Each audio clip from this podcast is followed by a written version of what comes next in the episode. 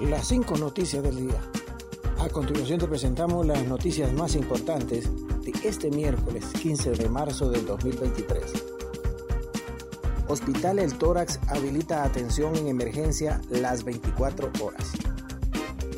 La directora del Instituto Nacional Cardiopulmonar El Tórax, Nora Maradiaga, informó que a partir de este miércoles queda habilitada el área de emergencia a las 24 horas del día únicamente para pacientes con problemas cardiopulmonares.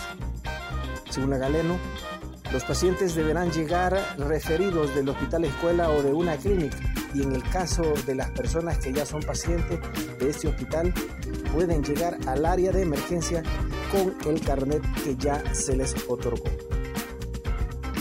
Fiscalía de Estados Unidos pide dos meses más para presentar evidencias en el caso de Juan Orlando Hernández. La defensa del expresidente de Honduras, Juan Orlando Hernández, se opone a la solicitud de la Fiscalía de posponer por 60 días la presentación de evidencias agendado para el 17 de marzo.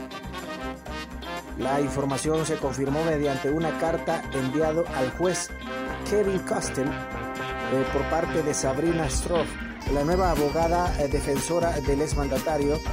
En la misma se manifiesta la oposición del equipo de defensa de extender 60 días hasta el 17 de mayo la presentación de evidencias bajo la ley de procedimientos de información clasificada.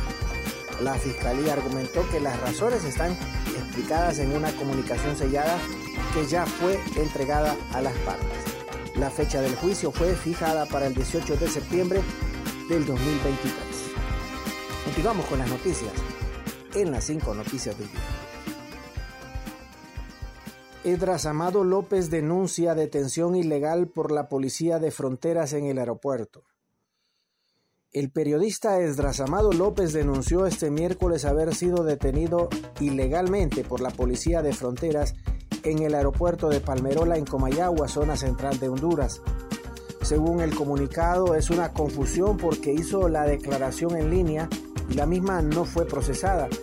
Iba con mi esposa hacia los Estados Unidos a realizar unos reportajes relacionados al tema migratorio, pero fui detenido por la policía de fronteras al observar que llevaba una cantidad de dinero. Hemos descargado todo lo que corresponde.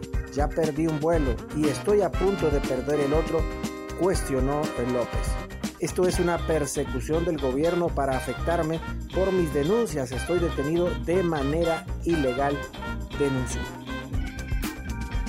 Migrantes se enfrentan a pedradas en Trojes el Paraíso. En las redes sociales se viralizó el miércoles el video donde varios migrantes se enfrentaron a pedradas cerca de las oficinas de migración en el municipio de Trojes, en el departamento del Paraíso al oriente de Honduras. Al parecer la desesperación de los migrantes por la tardanza de entrega de los salvoconductos. En el video se puede observar a un buen grupo de personas de distintas nacionalidades en la calle principal lanzando piedras de un lado a otro sin importar los daños a la propiedad ajena. Además se observa a los involucrados en la pelea que se escondían detrás de las viviendas y vehículos estacionados en la calle, mientras que las personas que venden comida en la calle abandonaron los negocios para evitar ser golpeados. Alias Teto se declara culpable de narcotráfico en Estados Unidos.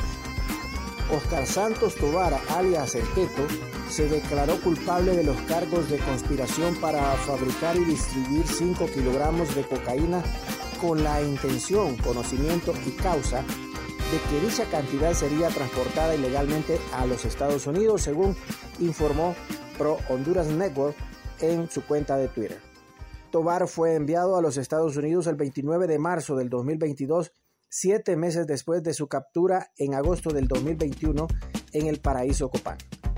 En abril de 2022, el Teto se declaró no culpable de los delitos por los cuales los Estados Unidos lo pidió a Honduras. Sin embargo, este miércoles 15 de marzo supuestamente habría aceptado su culpabilidad y podría colaborar con la justicia estadounidense. Gracias por tu atención.